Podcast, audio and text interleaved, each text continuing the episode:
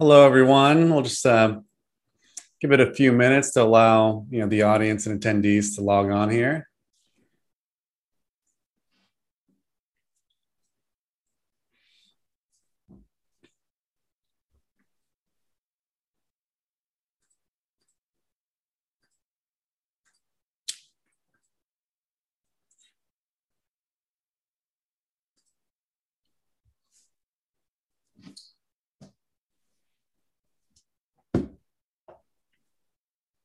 All right, we'll kick it off uh, as we have a lot to cover today. So, welcome everybody to the MediaJel podcast. I am your host, Guillermo Bravo. Today, we'll be discussing how to level up, level up your dispensary advertising uh, with Google Ads. And I have with me here today Nick Johnson. Nick Johnson is the director of paid search at MediaJel, bringing nine years of experience in paid advertising, working in agency and automotive automotive industry, scaling ad campaigns nationwide. Welcome to the podcast, Nick. Uh, and just an overview of MediaJel, you know, we connect brands and retailers with cannabis consumers through our ad network of mainstream publishers, mobile apps, games, and TV. We integrate paid search with SEO and programmatic advertising to support uh, every step of the customer journey uh, to encourage e-commerce sales, walk-ins, and driving leads. Uh, so, Nick, you know we've been working together for quite some time. What got you excited about joining the team and, and working in the cannabis industry? Uh, well, initially with the cannabis industry, industry, I had uh, attended a very early kind of conference in 2017 in, in Denver, and I'm drawing a blank on which one it is. I don't think they're even around anymore. But it was CannaCon, first, maybe, or it may have been CannaCon. It was my first it was definitely my first experience of like, okay, this is getting legitimate. There's some there's some real, you know, movement happening here. It's not just, you know, the kind of side hustle stuff that had been happening and seeing all of the the kind of power behind it all was the first time I was like, okay, I, I need to get into this. Um, on top of that, you know, I've I found out cannabis is just a great plant, and I've always kind of been advocating for that and been a been a fan of you know partaking as needed for my mental health and other issues. So making that switch was just something where my skill set of digital advertising and, and digital marketing got to align with you know something that i'm i'm passionate and care about. So it just was a great fit. The MediaJel side was actually mostly you um, just seeing your presence on linkedin you know even years ago we started started following you and just realizing like okay there's there's some momentum here and how can i be a part of this and how can i just you know you know ride on your coattails and make it make it into this great industry that we're in. It's been exciting for for the entire ride to be honest. And happy to have you on nick. Like you always you know deliver above and beyond and uh, you know excited to, to share your insights and your expertise with the audience. So always a pleasure. Always a pleasure. Um, you know before we dive in deep into you know the different google ad strategies you know let's define the basics of paid search. Uh, you know what is paid search or sem yeah, um, for SEM, it's search engine marketing, marketing, right? Oh, yeah. So yeah. on that aspect, it'd be anything. You know, we primarily focus on Google, as does the world. So there's Bing and there's Yahoo and Go.go. Those would all be search engine marketing platforms. Uh, the paid search portion kind of takes it a level up there. Those are all keyword based, you know, buying platforms. So then there's other platforms like Facebook or LinkedIn or just even YouTube ads, like there's a paid search component to those on top of maybe what would traditionally be just seen as social or some other aspects. So it's really just anything we can put money, advertising money behind to to yeah. you know grab somebody's search query and show them an answer to a question they've got. Awesome, awesome.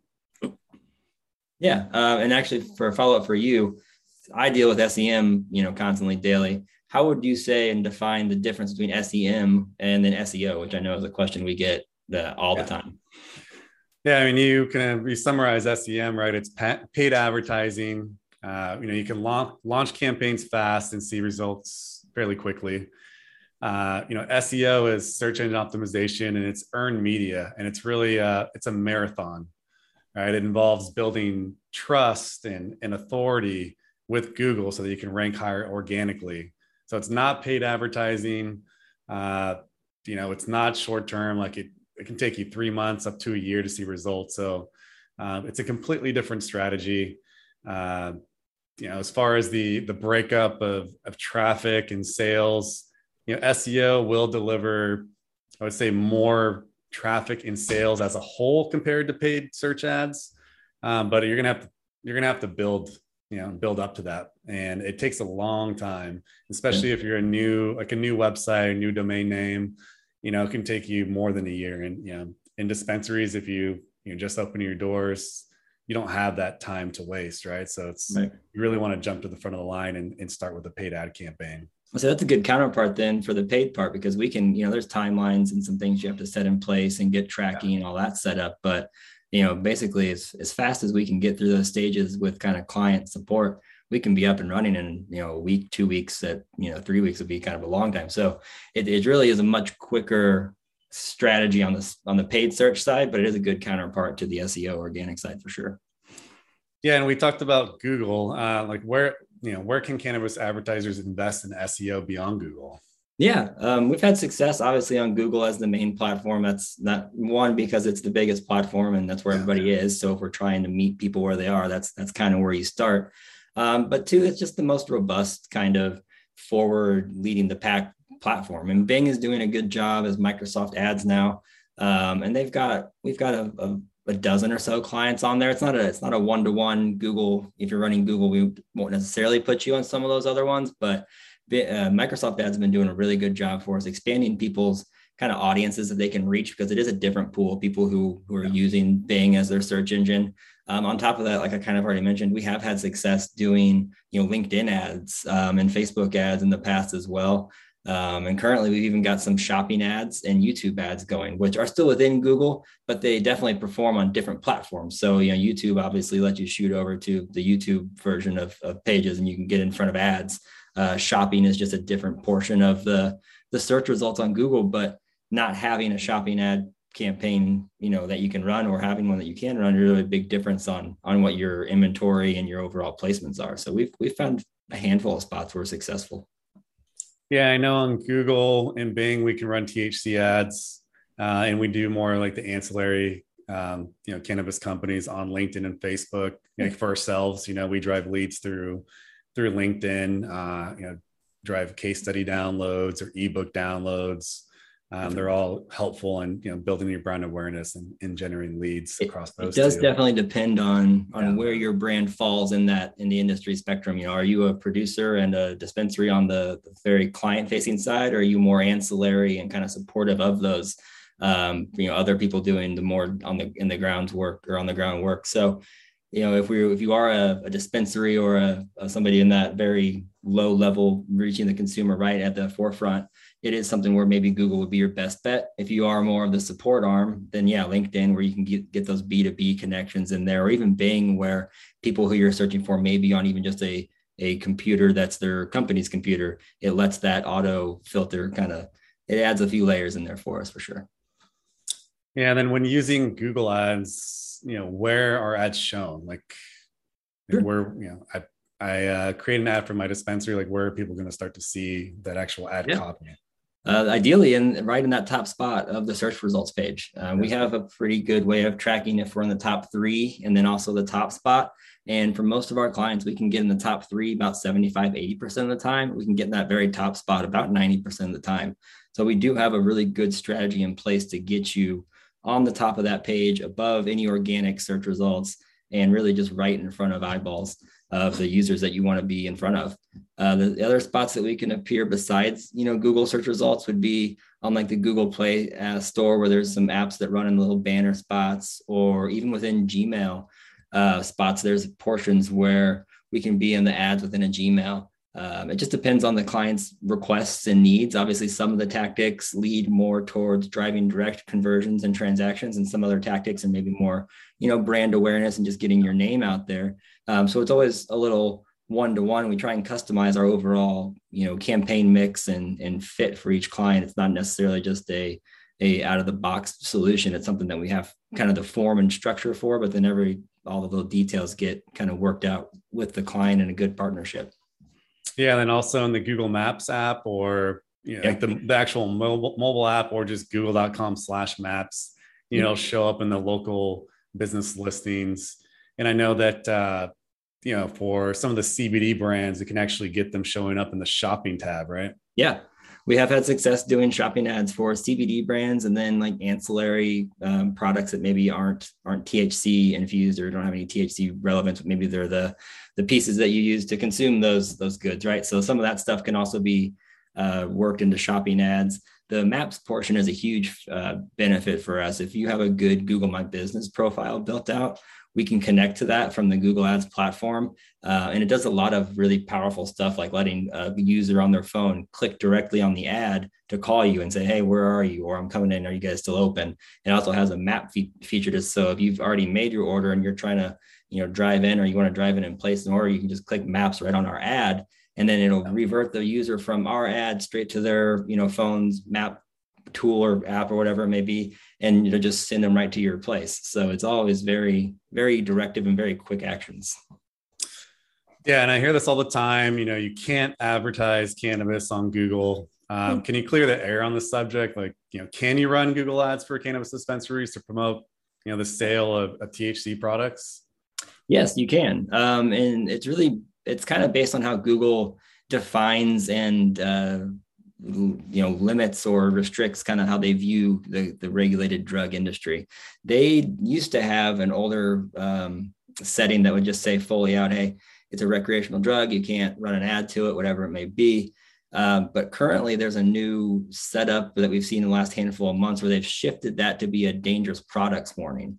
And so what we're seeing is that if we it's really more about the story we're telling with our ad and our landing page. So if we come across as a helpful, resourceful tool and an accessory for people in their lives that just need to, to find a solution for what they're looking for, we can get that ad live almost every time. There are times where we want to try and say some things that maybe make it sound more like it is just to get you high or just to impair your, your mood. Those type of of content context uh, that we would put an ad. Google doesn't like that. They don't want to be a a party recreational thing. It is it does need to be kind of viewed as a little more above the board. You're doing this from a professional business standpoint.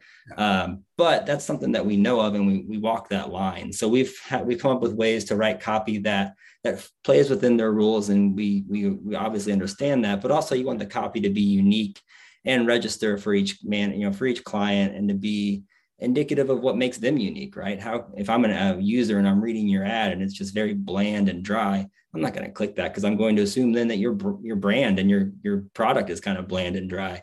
So we need to make sure it's infused with enough personality that you get the client's persona across and you get to educate people about who they are. Um, it just can't be so into it that you're basically just saying, "Hey, come buy the highest potency THC products and and go, you know, hang out on the beach." It's got to be a little more uh, nuanced than that, but they're definitely opening up our options and it's slowly kind of expanding into what's available there. Yeah, Miranda has a question here. How do you get around Google not allowing advertise on marijuana keywords? Yes. So the, the interesting part of the way Google is set up, and again, kind of goes to that search engine marketing where it's all keyword based. So, what the originating trigger is for a search engine marketing campaign is the keyword query in Google. You go to Google, you type in, you know, where can I buy marijuana or where's a dispensary near me, whatever you may type.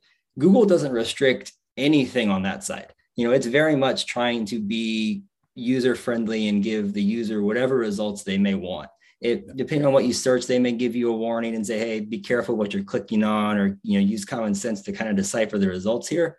But from an organic side they don't worry about what the user is searching for. So we can actually run ads to catch any of those keywords.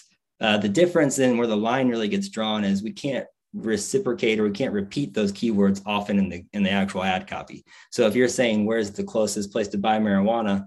My ad copy can't say hey you can buy marijuana down the street but we can say something like hey we're the best shop in your area. Come in and see us. And so you kind of are answering the question without using the explicit terms and that's how we get around that. Got it. Got it. And as far um, as you know uh, i guess you, you, go ahead. Sorry nick. I was, I was just kind of curious on um you know i'm sorry go ahead. As to say how we manage state by state advertising compliance really would be would be the next thing in there is is the one area where it does get a little curious is Google is a nationwide platform and really a global platform. So with the statewide restrictions, I'm just wondering how how you see on the non-Google side. How do you how do you walk that line of making sure all of our ads and our our clients are compliant with everything? Yeah, we have a full compliance team in house. Uh, you know that we that keeps up with all the regulations on a state, you know, city or province. You know, if we're doing ads in Canada. Um, so we've you know we've done our, our own internal research. We have our own kind of like best practices, our own our own uh, guide. Um, so then the second part would be you know we run these ads by our clients first, our partners, right? Um, so these will be shared with you before anything is published, and then you know a third kind of third level of compliance and just validating everything is within the guidelines. You know you can always use your your lawyer uh, or attorney to to ensure that it's within the the lines of um, the state. And you know, I know recently we're looking at, I believe it was Maine, uh, mm-hmm. where they don't actually allow like programmatic advertising or any display advertising, mm-hmm. um, but they do. You know, one thing to keep in mind is like there's no way that a a state cannot regulate SEO ever because it's organic. You know, it's building trust and, and authority with Google, and it's organic results. You're not paying for anything. So there's no way to regulate that. Right. So SEO is always a for sure um, advertising channel that you can stay with, you know, that'll stay within the compliance of, of each region. Nice. You know. And then, you know, when, you know, setting up a campaign, you know, like what research, auditing, and tools you use when developing a paid strategy, and, and what's that process look like? Yeah, um, it's quite a an intensive process. It um, it always is, even outside of this industry. It's it's something where we spend days diving into a client's site and looking at their social profiles or their online presence from, you know, where they are currently. What what are they? How are they coming across on the internet? And what are what are people looking for them for? Right? Like why are the people searching out that client? Um, traditionally, outside of cannabis, there's a few Google tools that'll let you just use like a keyword planner and kind of some um, volume estimates. Okay, hey, here's a keyword grouping I want to I want to look into. How many clicks and how many impressions can we get on that?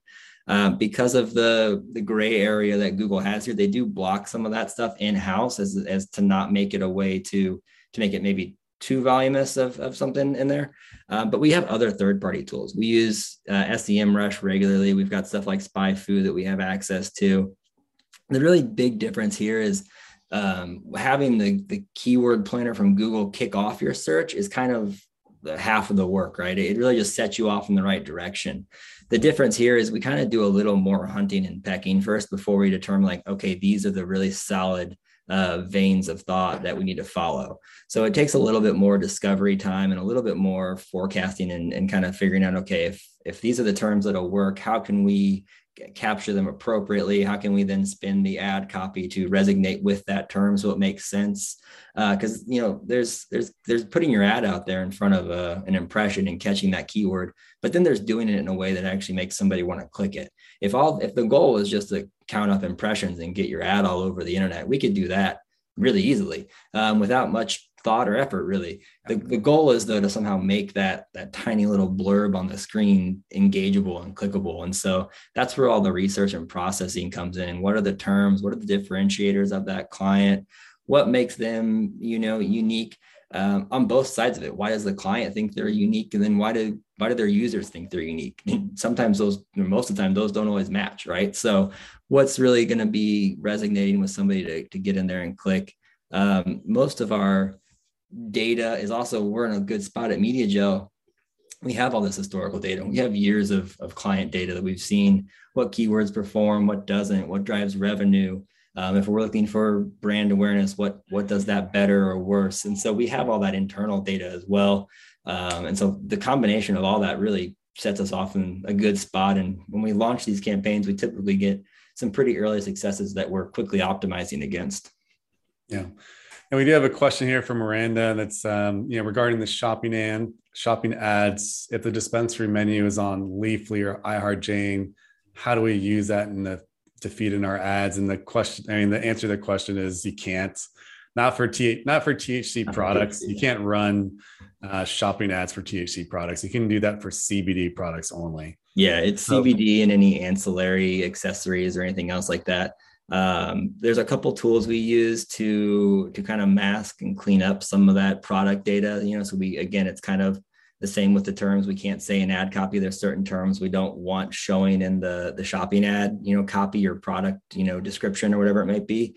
And so we have a couple tools where we do mask those, but Shopify being the core, um, you know, I guess shopping tool is kind of the main component there. But yes, if you have a vaporizer product, you can do that. We've got ads currently for vaporizers.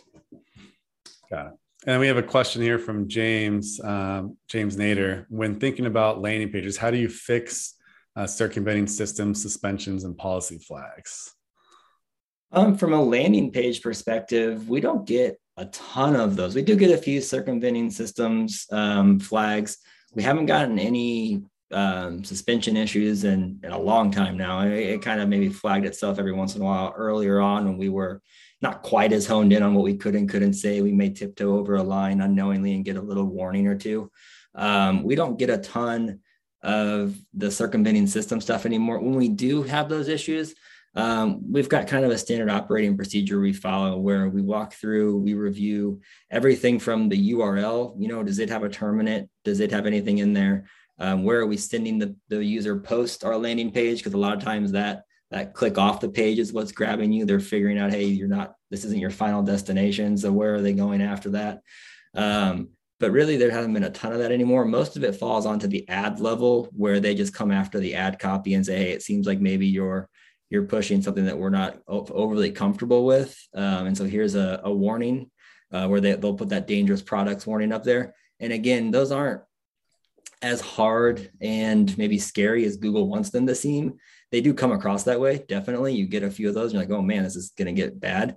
But really, what it is, as you look into it, is it's just Google wanting to educate you and say, hey, you, you can't say that. We don't think you're, you know, we, they don't just go into suspension mode. They do give you chances to correct and fix. You can appeal things, you can re edit the ad and resubmit it they aren't really trying to to squash you out of their network. They're just trying to make sure what you're showing is in within their guidelines. So it's really just a matter of reworking probably some of your phrasing and verbiage. Great, great. Uh, then before we talk about you know launching campaigns, you know it's we always have to define KPIs, right? Key performance yep. indicators. You know what KPIs are the most important before launching a Google Ads campaign for a dispensary or a delivery service? Um, well, I think it would for dispensary and delivery, it's probably going to be return on ad spend. Uh, we call that ROAS. So it's just ROAS. It's, you know, if you spend a thousand dollars and we drove 5,000 in, in revenue, you get a $5 ROAS. Um, it's a fairly straightforward calculation we've had really good success. and our team at MediaJel is really good at the tracking and conversion pixels and all that uh, work. So my job has always been fairly easy to optimize against because I know we've got securely hooked up uh, data and I can follow a revenue transaction or whatever it may be. Past that, um, cost per acquisition or transaction, depending on how people would define it, but basically how much does it cost to make a, a purchase happen? Uh, and you basically you're taking your cost per click. And if it's a $2 cost per click, maybe every one in five people end up purchasing. So you've got a $10 cost per transaction if you're kind of just working some averages. Um, the rest of them are a little more upper funnel, maybe, or, or more Google Ads platform based. So your number of conversions or your number of clicks, uh, impressions is always a really good one. It's a good indicator of if the search term is having any traction and can you maybe break out one term into you know variants or longer tail versions of it. Um, conversion rates also up there as well as click through rate. Those show us people's engagement rate. Um, the spend and and the impressions are great, but if they're not clicking and converting, then really are we in the right spot? Are we in the right spot at the right time? So those just making sure that what we're showing is is accurate and for the right person or the right user um, past that, we do a few other odd, you know, not odd ones, but maybe smaller um, frequency ones that aren't as common, like app downloads or user acquisition. If people are just wanting to get traffic onto a site for a new brand, they just want to see new user accumulation. So we've got ways where we can set up the audiences within Google Ads to, you know, if you've been on this client site before, we can block you from seeing an ad because we don't want to worry about serving an ad to an existing user. We just want that new user. So we have ways to kind of do some user acquisition stuff as well. That's kind of fun. Great. And then how would the KPIs be different for a brand versus a retailer? Um, I think the biggest difference would be most of the brands, at least from our experience, most of the brands don't have a, a direct purchase path on their site or a way for a, a, user to, to find them, discover them as a brand, and then make a purchase. There's always that extra step of needing to find the dispensary or the store partner who's selling the brand's product.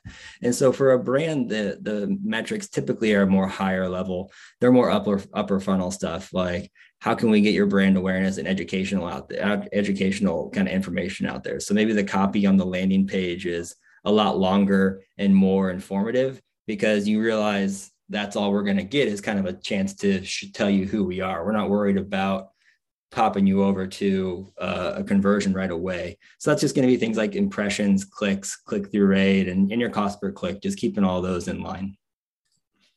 Oh, great, great. And then uh, Alan had a question: uh, Are you able to geo target? And you know, that's something that we should uh, we should chat more about. Is like, what are the targeting capabilities for Google Ads Google Ads campaigns? Yeah, we can definitely geo target. And it's um, not only can we, but you you definitely should. I mean, the the industry is big enough that if you just kind of turn something on for the United States as a whole, it would be you know a, a, very big spend and it wouldn't probably produce many results because everybody's looking for this stuff right? Everybody is out there googling it and trying to figure out can i get access to it? If i can get access to it how do i get access to it? Um, so putting a radius or a geo target on things is is key. We can do that really however the client likes to do it. The most popular one for us for being, you know, more dispensary focused than other things is going to be a radius targeting where you just take your address of your dispensary and we drop maybe a 10 to 15 mile radius around it. We have some clients who like doing smaller ones and some like doing bigger. It kind of depends on what, you know, if you're in a big metro and you're in a city, maybe you only need a, a few miles, right? Because you're in a core, a city core. If you're more rural, we can go 25, 30 miles because those people are willing to drive. Um, I've got one client who has one about 180 mile radius that I argued very hard against, and it does very well. So we're not always right either. Sometimes we have to just kind of listen to the client and you know trust that their data for their transactions is is accurate. Um, and so there's just always nuance there, but it's definitely something you have to look into. Um, and then they they let you add in other bigger factors if you wanted to do like a whole TV DMA or something like that. You could target that to match. Obviously, it still is a paid search uh, component, but if you were running uh, a secondary or a partner programmatic campaign or over the top campaign in a certain area, we can match those similar targeting strategies with zip codes or DMAs or whatever it might be. Um, so really, however you'd like to to do it, you can even draw custom, you know, circles around stuff. So awesome, awesome. In, in regards to the keyword groups, like what should you consider for a, a cannabis retailer? Um, for a retailer, it'd probably be mostly non-brand stuff. Um, there's a there's a few ways you can cut it.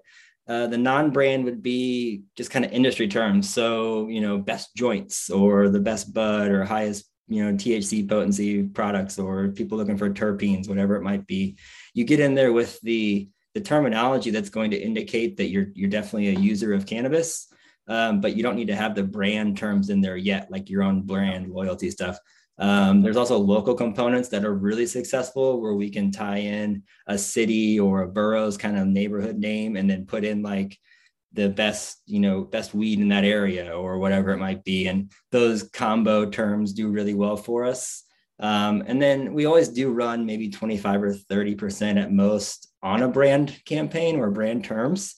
Uh, one, it helps Google optimize and figure out, hey, who are you? What are you trying to do? It gives you that authority typically over your own domain as well, so that if we are bidding on a brand term, you hopefully can win that uh, that bid, so that nobody sits above you on your own term, which is something yeah. to kind of play defense with. Yeah. Um, but then also there's competitor terms that we do a ton of, which is the opposite, right? So if you're client X and you want to target client Y, we'll just hit all their keywords up and let you attempt to sit on top of their organic research so, or organic search results. No, that's that's great, mm-hmm. great. And just adding a few of my favorite of the non-brand is yeah. kind of the basics of cannabis store, oh, yeah. know, just dispensary near me, buy weed online, pot shop. Like these are all great keywords and synonyms of the same thing, and they yep. they all have a lot of search volume. They do. And cannabis store is actually a unique one that Google has started to put some, I guess, some weight behind. So if you're a Google My Business profile, you can select cannabis store now as like your your yeah. vertical or whatever. So the cannabis store one does have a lot of good traction there, and it's very approved across you know the board in Google's eyes. Yeah, yeah, and then you know competitors you can bid on competitors names right so if you're looking to target abc dispensary you can bid on the actual keyword and go after Definitely. their their um their searches and what about like delivery or um like delivery services? Like what uh what would you recommend there? So it, there's a couple ways of doing that, and the, I think the most successful way is is one you have to realize if you're a delivery service, you still are selling the same products as the dispensary. So if somebody was searching for a dispensary in some fashion, whether that's explicitly as a competitor or whatever, it, adding that term to a delivery campaign is not a bad idea because in theory that person just wants to purchase what you're selling. So if you can deliver it to them on top of that they, they may not be so brand loyal they care. They may just jump ship right there. So actually adding some dispensary terms into delivery is great but also then making a separate campaign that's all delivery specific is huge because um, people will look up like how can i get delivery to me? Where can i get delivery to? And so one the keywords are very specific to the delivery aspect of it. Um, anything from where and how to like timing. Timing is a big one. What's the fastest? How long does it take? Those type of longer terms. Um, and then you couple those again with the competitors. So there's tons of of delivery companies in Can in California right now with all the frequent or all the recent licenses in the last year or so that have been out. And so that area there's a lot of competitive re- keywords just being dumped on top of each other where if you're one competitor or you're one brand you've got maybe a dozen competitors in your area that you need to try and differentiate yourself from. So it's a lot of competitor and delivery focused stuff. Um, yeah. Yeah and then you can also change your targeting right? So for delivery service if you want oh, to yeah. add in zip codes or you can draw a you know a fence around your your area served you know It'd be a much larger radius typically too. Um, yeah. The the dispensary ones, you're typically trying to find somebody who's actively looking to make a purchase, you know, within that area, and they're going to come in or or just do pickup. With the delivery, it's it's whatever your area is, we can target so that it matches pretty much identically to your delivery radius, so that you don't miss out on anybody just because of a a few miles off on a radius targeting. Yeah, and then um, you know, how would the keyword groups be different when you're you know, uh, advertising a cannabis brand?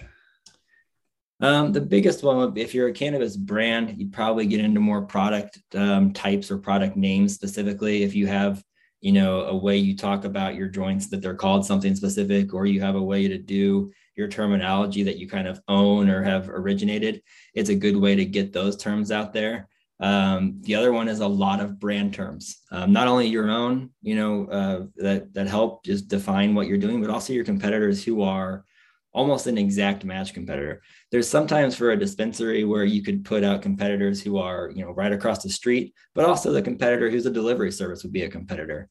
For a brand, you want to stick really tightly to to what their product offering is and what your product offering is and how who overlaps the most because then your your keywords are going to be the most beneficial and impactful against what Google's looking for to try and grab you some traffic. Um, product categories are good as well. Anything from the, the flowers to uh, cartridges or vaporizers or whatever it might be, those always work well too. Um, even even specific strain names do really well. If you have a a strain with your brand name on it, tossing those keywords together works uh, pretty high. Awesome, awesome. Um, for you though, what type of brand awareness campaigns can we do, you know, outside of our typical search campaigns? So what what do you see as successful for just kind of expanding a brand's uh, exposure and kind of getting more of new fresh eyes onto something that maybe didn't exist a few months ago yeah so for a brand and just really focusing on brand awareness um, you know you can do a display ad campaign within google so um, this is a great way to to really position your brand in like a lifestyle format. Uh, with the Google display ads, you you have to be conservative, you know, on what you show. You can't show flower. You can't show like you know someone smoking a joint, sure. and you have to really like you can focus more on lifestyle. Yeah. Really, and this the great thing about this is that you'll get a ton of impressions and a ton of clicks and traffic um, because this is you know this is uh, syndicated on the Google app on your phone, right? On YouTube, on Gmail apps, like it can actually show up there within the apps, uh, advertising your cannabis brand. Uh, so it's a great way to to build your your funnel, right? So we can get you know since uh, since this is more like a general general awareness play, we really want to to add new customers to our funnel so that we can retarget them you know with uh, with retargeting ads whether through google or through programmatic advertising right so we want to build up that pool of customers um, so that we can advertise advertise to them later because a lot of times you know like with a lot of the google ads campaigns that are search based like they're they have intent to purchase they want to buy it's it's um yeah, the conversion should come in fairly quickly, like a day or two, or within a few hours. But with this, it's really just making sure that you're top of mind, that uh, they're seeing your brand uh, associated with a, you know, uh, one of the top five brands in the world, Google, right? So um, it's a great way for for brands and retailers to to get their to mass brand exposure and, and adoption, and you know, for um, I'll just give you a sample of a campaign that you can run. You know, we could run a um, let's say delivery delivery campaign. Let's say for Pineapple Pineapple Express in LA. We run we run a lifestyle campaign through through a display campaign. Get a ton of people to the website, build out that funnel, and then retarget them uh, to drive mobile app downloads. So if they have a, an iOS or Android app, you know we can get people in that funnel and then push them to to download the the app because that's where you know that's the kpi that our our partner wants to focus on definitely that's pretty cool um, as far as you know how long does it take to launch a google google ads campaign like what are the what's the time frame to like research build launch get approved and, and optimize a campaign yeah, um, research is you know a week or so, five, five, six days. It's it's a multi-step thing, and I we do try to take it over the course of a week.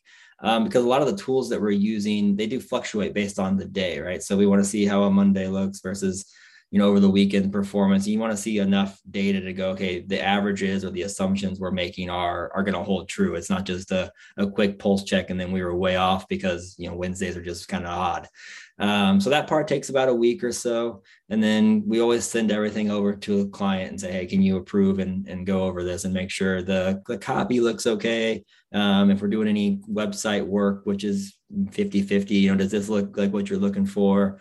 Um, and just generally, is this something that you're wanting to put your own brand behind, you know, before we're just, you know, spending your money on your behalf? Um, as, as far as launching, building and launching, the build there, you know, we've gotten a pretty good system in place. If we had everything approved and ready to go, we could build and get a campaign stood up in, in a matter of hours, really, if you had to. Um, but the, the, the real portion there that takes the longest is going to be the approval process. Um, the the approval process with the ads, it whether or not it goes through, you know, the first time or the second or third is kind of irrelevant. What we've seen recently is just that Google across the board is taking a day or two days to get an ad approved, whereas before it would be a minute or two or an hour or two at most. And so it's it's not anything that we can control, but it is just something to kind of keep in mind that that Google's always kind of really the one setting the tone and pace for everything.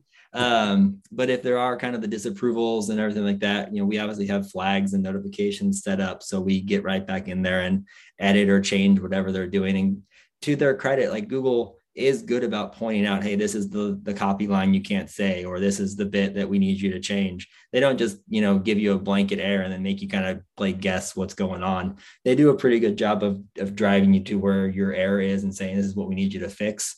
And when you're done fixing it, go ahead and resubmit it and we'll get you running, no problem. At the end of the day, you have to remember Google's, you know, main revenue is is from Google ads. I think 90% of the revenue comes from their ads. Yeah. So they don't want us out of their space. They just want us doing it in a way that basically is giving them enough you know room to see what CYA for themselves and say yeah we we we were okay. Um, we we we kept everybody in line and we made sure policies were adhered to because they could easily just let people run what they wanted and have fines or penalties come but they prefer to keep their entire network clean. So that's how that operates. The overall timeline though if you were a brand new client from like signing paperwork to seeing an ad launched is typically two to three weeks maybe four somewhere in that range. Okay we had a question here from Michael, uh, Michael and Michelle Navedo. Uh, hmm. how do you capture their information when you get them to your site with the display ad campaign? Uh, you know, one one way is going to be to to add the the Google Pixel, right, to to build up your retargeting pool, and then you can add the the MediaJel Pixel on there as well. so that we can build up our audiences through our platform and then you can retarget them with programmatic advertising. So yep. there's two two ways that you can you can track it. Anything you want to add there nick? Um, just that we do typically track pretty much every user that engages. It's just a matter of if we then remarket them explicitly and say like hey that was a person who maybe was on the site and didn't purchase. So let's kind of remarket them with the display campaign to say come back and get 10% off because we know your cart is still kind of waiting. Or is it a a, a more direct or, or, a less direct like audience building you know uh, capture right? So we're just saying hey these these are the users who come to your site and this is generally how they behave on the internet. And then you can use that audience to to help google say hey go find more of these these type of users so that we can hopefully in theory keep the success you know going.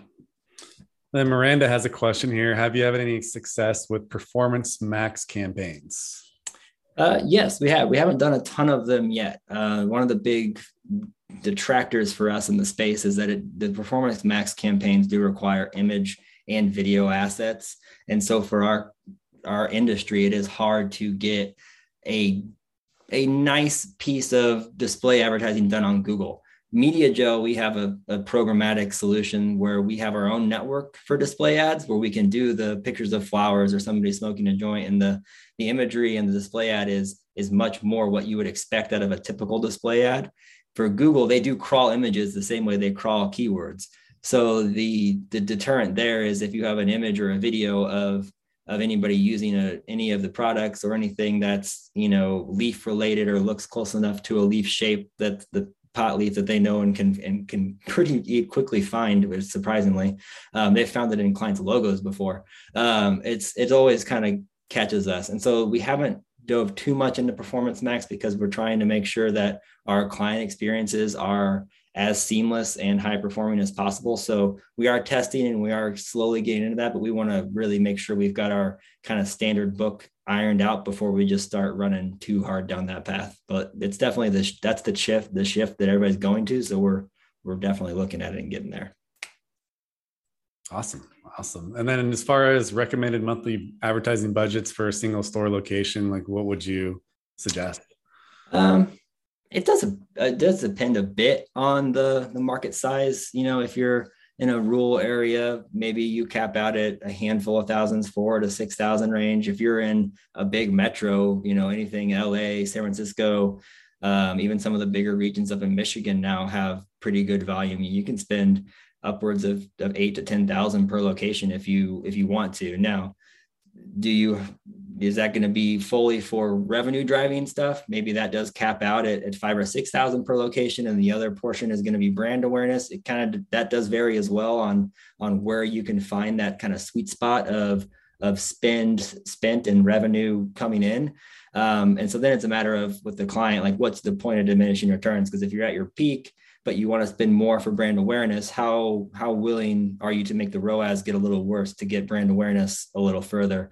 Um, for a multiple or for a single guy, yeah, I would say upwards of of eight or ten is is doable. Um, our average is probably closer to the probably six range per location. Okay. And what about uh, you know the differences in strategies? You know, running a, uh, a Google Ads campaign for a single store versus a, a multi-store location or you know an MSO. Um, you know, on our side, on like the Google Ads side and, and my kind of implementation side, not a ton of difference. Maybe for more locations to target, more geos to target. Um, but what we really get to have the extra benefit and the uniqueness there is is when you get to start working with the client. Say, well, why is this location different? What are they better at? What are they worse at? Where do we need to support more? Why is this one different? So there's there's times where you get to get really granular and maybe this location just sells a ton of flower. And so you start pushing keywords that are are trying to to do that, right? You're going to catch more flower related keywords, and so that way people who are looking for that come to the right spot. Um, the overall strategy doesn't change a ton. You would still try and be pretty separate with your budgets to say, hey, this budget for this store needs to be hit, and this budget for this store needs to be hit, and those are individuals. Um, but together, maybe you run like a a more blanket or a wider net campaign that is your brand campaign that covers all the locations because you're not as concerned about the the revenue with that. So your brand awareness campaigns are where you see the biggest shift because those can be more um, you know wide scale or blanket in their coverage and get a little more bang for your buck because the broader your targeting is on that the in theory the cheaper your bid is because there's just there's cheaper bids in the market that you can be found. So uh, doing something like that with your brand campaign is a good way to get less expensive brand awareness clicks. And I know we've been focusing primarily on Google Ads today, but have you seen success with Bing Ads, and you know how is that audience different from Google Ads? Um, we have seen success um, within Bing and Microsoft Ads. The audience is different, not a ton up front. It maybe skews slightly older, um, and the only real reason for that is because most of Bing's uh, or yeah, I guess Bing search engine traffic comes from like it being the default browser on on devices, and so a lot of that comes from work devices where people don't have the access to change what their default browser is, or it comes from users who are just not caring enough to change what their default browser is. So they kind of go from Google to Yahoo or Bing just based off like a default setting. Um, so there's not a ton of difference in their their need or necessity, but maybe in their tech savviness or their overall age demos, it changes a bit. And so we do we do keep that in mind. Um, so we kind of try and only target um, to areas that are a little more uh, highly highly dense highly dense as far as population goes. This, so the Bing and Google stuff does work better to um, to be a, a metro, I guess, a bigger city metro because the the population is just heavier there you know, when you look up any of the stats, you'll pretty easily see that Google is 85 to 90% of search results, depending on where you're looking. So that means Bing's only making up eight to 10% of that overall volume. So doing it in a more centrally, like a more populous city is just always going to be a better play. But we do have success on there. Um, we can spend not quite as much on Google because again, that's you know 10 or 15% of the volume overall. Yeah. But it's a good um, it's a good way to maybe increase your spend if you're looking to overall push your budget up but google is kind of hitting that point of, of diminishing returns you can you can find another outlet for spend or it's just a good way to to kind of play like an a b test okay if we have google doing this and we have bing doing this do we change you get a little more variability maybe you change the destination of where you're sending them right do you see what's going on so there's some good ways to be uh, using and utilizing bing and Microsoft ads, but I wouldn't say it's to the point where it's, um, you know, its own thing yet. Um, for right. you, Guillermo, what factors like outside of our our control impact conversion rate and performance? So obviously, there's there's a ton that we can control. We've got platforms and data all all day to pull levers against. But what are the things that at certain points they're just kind of out of, out of our control? Uh, I would say first thing is product catalog. So, you know, if you don't have an extensive product catalog that can really compete in your market, then that's going to be a, a factor in conversion rate. Uh, pricing is another one. Uh, so if it's not priced um, to match kind of what's the the standard in your local area, uh, then that's also going to impact your conversion rate. Uh, you know, if if you can't offer like incentives or deals, um, that'll drive down your conversion rate a little bit as well. Uh, and we're aware that you know you can't offer incentives in every state, right? So right. Um, there may be opportunities there to join like a loyalty program or like a VIP program uh, where you'll get access to like product drops or mm. specific strains. You know, cookies and is notorious for doing that. Uh, Supreme kind of in the mainstream. Um, so you know, working around compliance uh, within those states uh, customer service is another one. So if you, you know, if uh, a customer has experience with your brand and they, you know, they know that when they pick up their product uh, for curbside pickup, it's not going to be ready. You know, maybe they see your ad and they're not going to come back to you again. Uh, or if your deliveries are you know, not within the the time range they expected, then there's another deterrent, right? What about uh, like website usability and functionality? Does that impact quite a bit there? I would guess. Yeah, I mean the the rule of thumb is you should always have a call to action above the fold. So if you're on your phone, you know you want to make sure that there's a button here that either like or, order now or call now or get directions. Those can be your KPIs. Should be on the first screen of your phone without having to scroll up. Right. right? So have it clear right there, make it uh, you know make it as easy as possible. So if someone, uh, you know, is having a smoke session and you know they ran out of cannabis and they're high as a kite, but they want to order, uh, they want to order food delivery and uh, weed delivery, then boom, like it should be able to do that like, within a few few few clicks. Make it really easy for people. That's probably a good aspect that a lot of um, I mean, maybe in our industry more so, but I bet a lot of other people don't consider is is maybe the the state that the people who are ordering are going to be in. Because if you are uh, looking to purchase and you are a consumer, you might want to make sure you're you're kind of uh, dumbing down the process to make sure it's simple and, and streamlined because you don't want to lose people on on side projects. Yeah, exactly, exactly. And what about running ads for like B two B companies like MediaJel? Oh, we do it. Um, the one hard part there is going to be spend. Uh, everything else stays about the same. So, you know, our performance and our our click through rates and our our lead generation all has really nice success. The the really big, uh, I guess, like limit or ceiling there is the search volume. You know, how many B two B terms can we do that that target the right people who are decision makers who work in the cannabis space who you know eh, how can we make sure we check as many of those boxes before we're serving an ad to them that's our biggest kind of question mark right? For the the non for the b2c it's it's does this person want to purchase marijuana in some way shape or form? Okay yeah. we can solve that pretty easily. Uh, for the other one though does this person you know, are they a decision maker, manager level, director level, or above at a dispensary or a brand, right?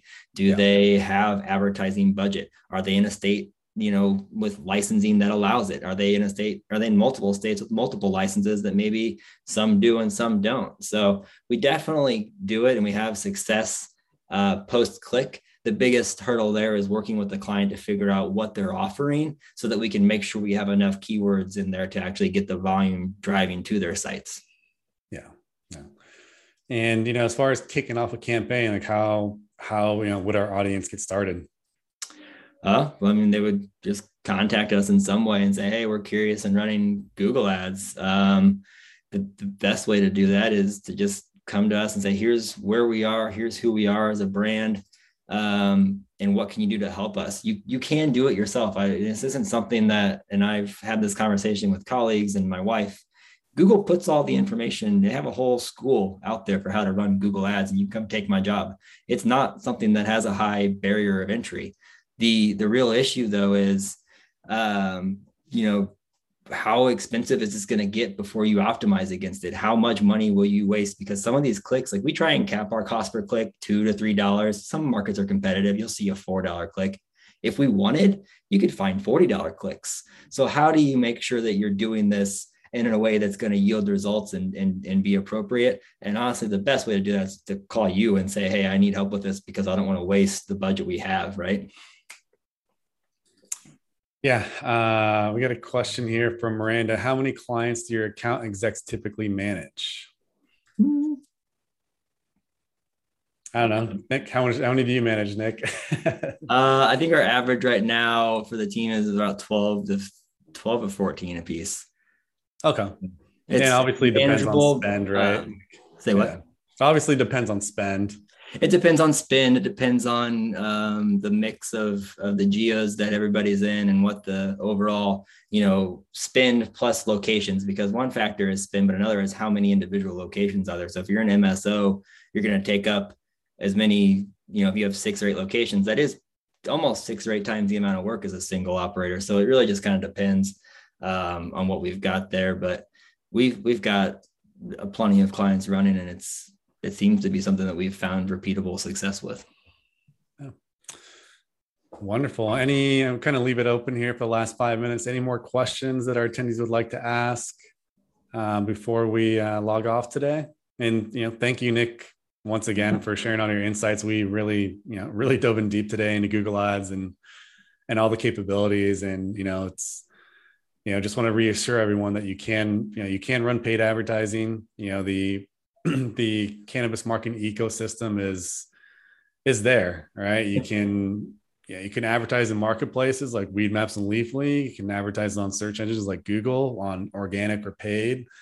You can advertise on publishers through you know publishers uh, t- connected tv you can do um, podcast um, and audio advertising. You can do game like advertising on games. So there's a lot of options out there. And I just want to make sure that everyone knows that there there's a lot of resources out there, and that's really you know been one of our missions. You know, at MediaJels, we want to democratize the whole process. Yeah.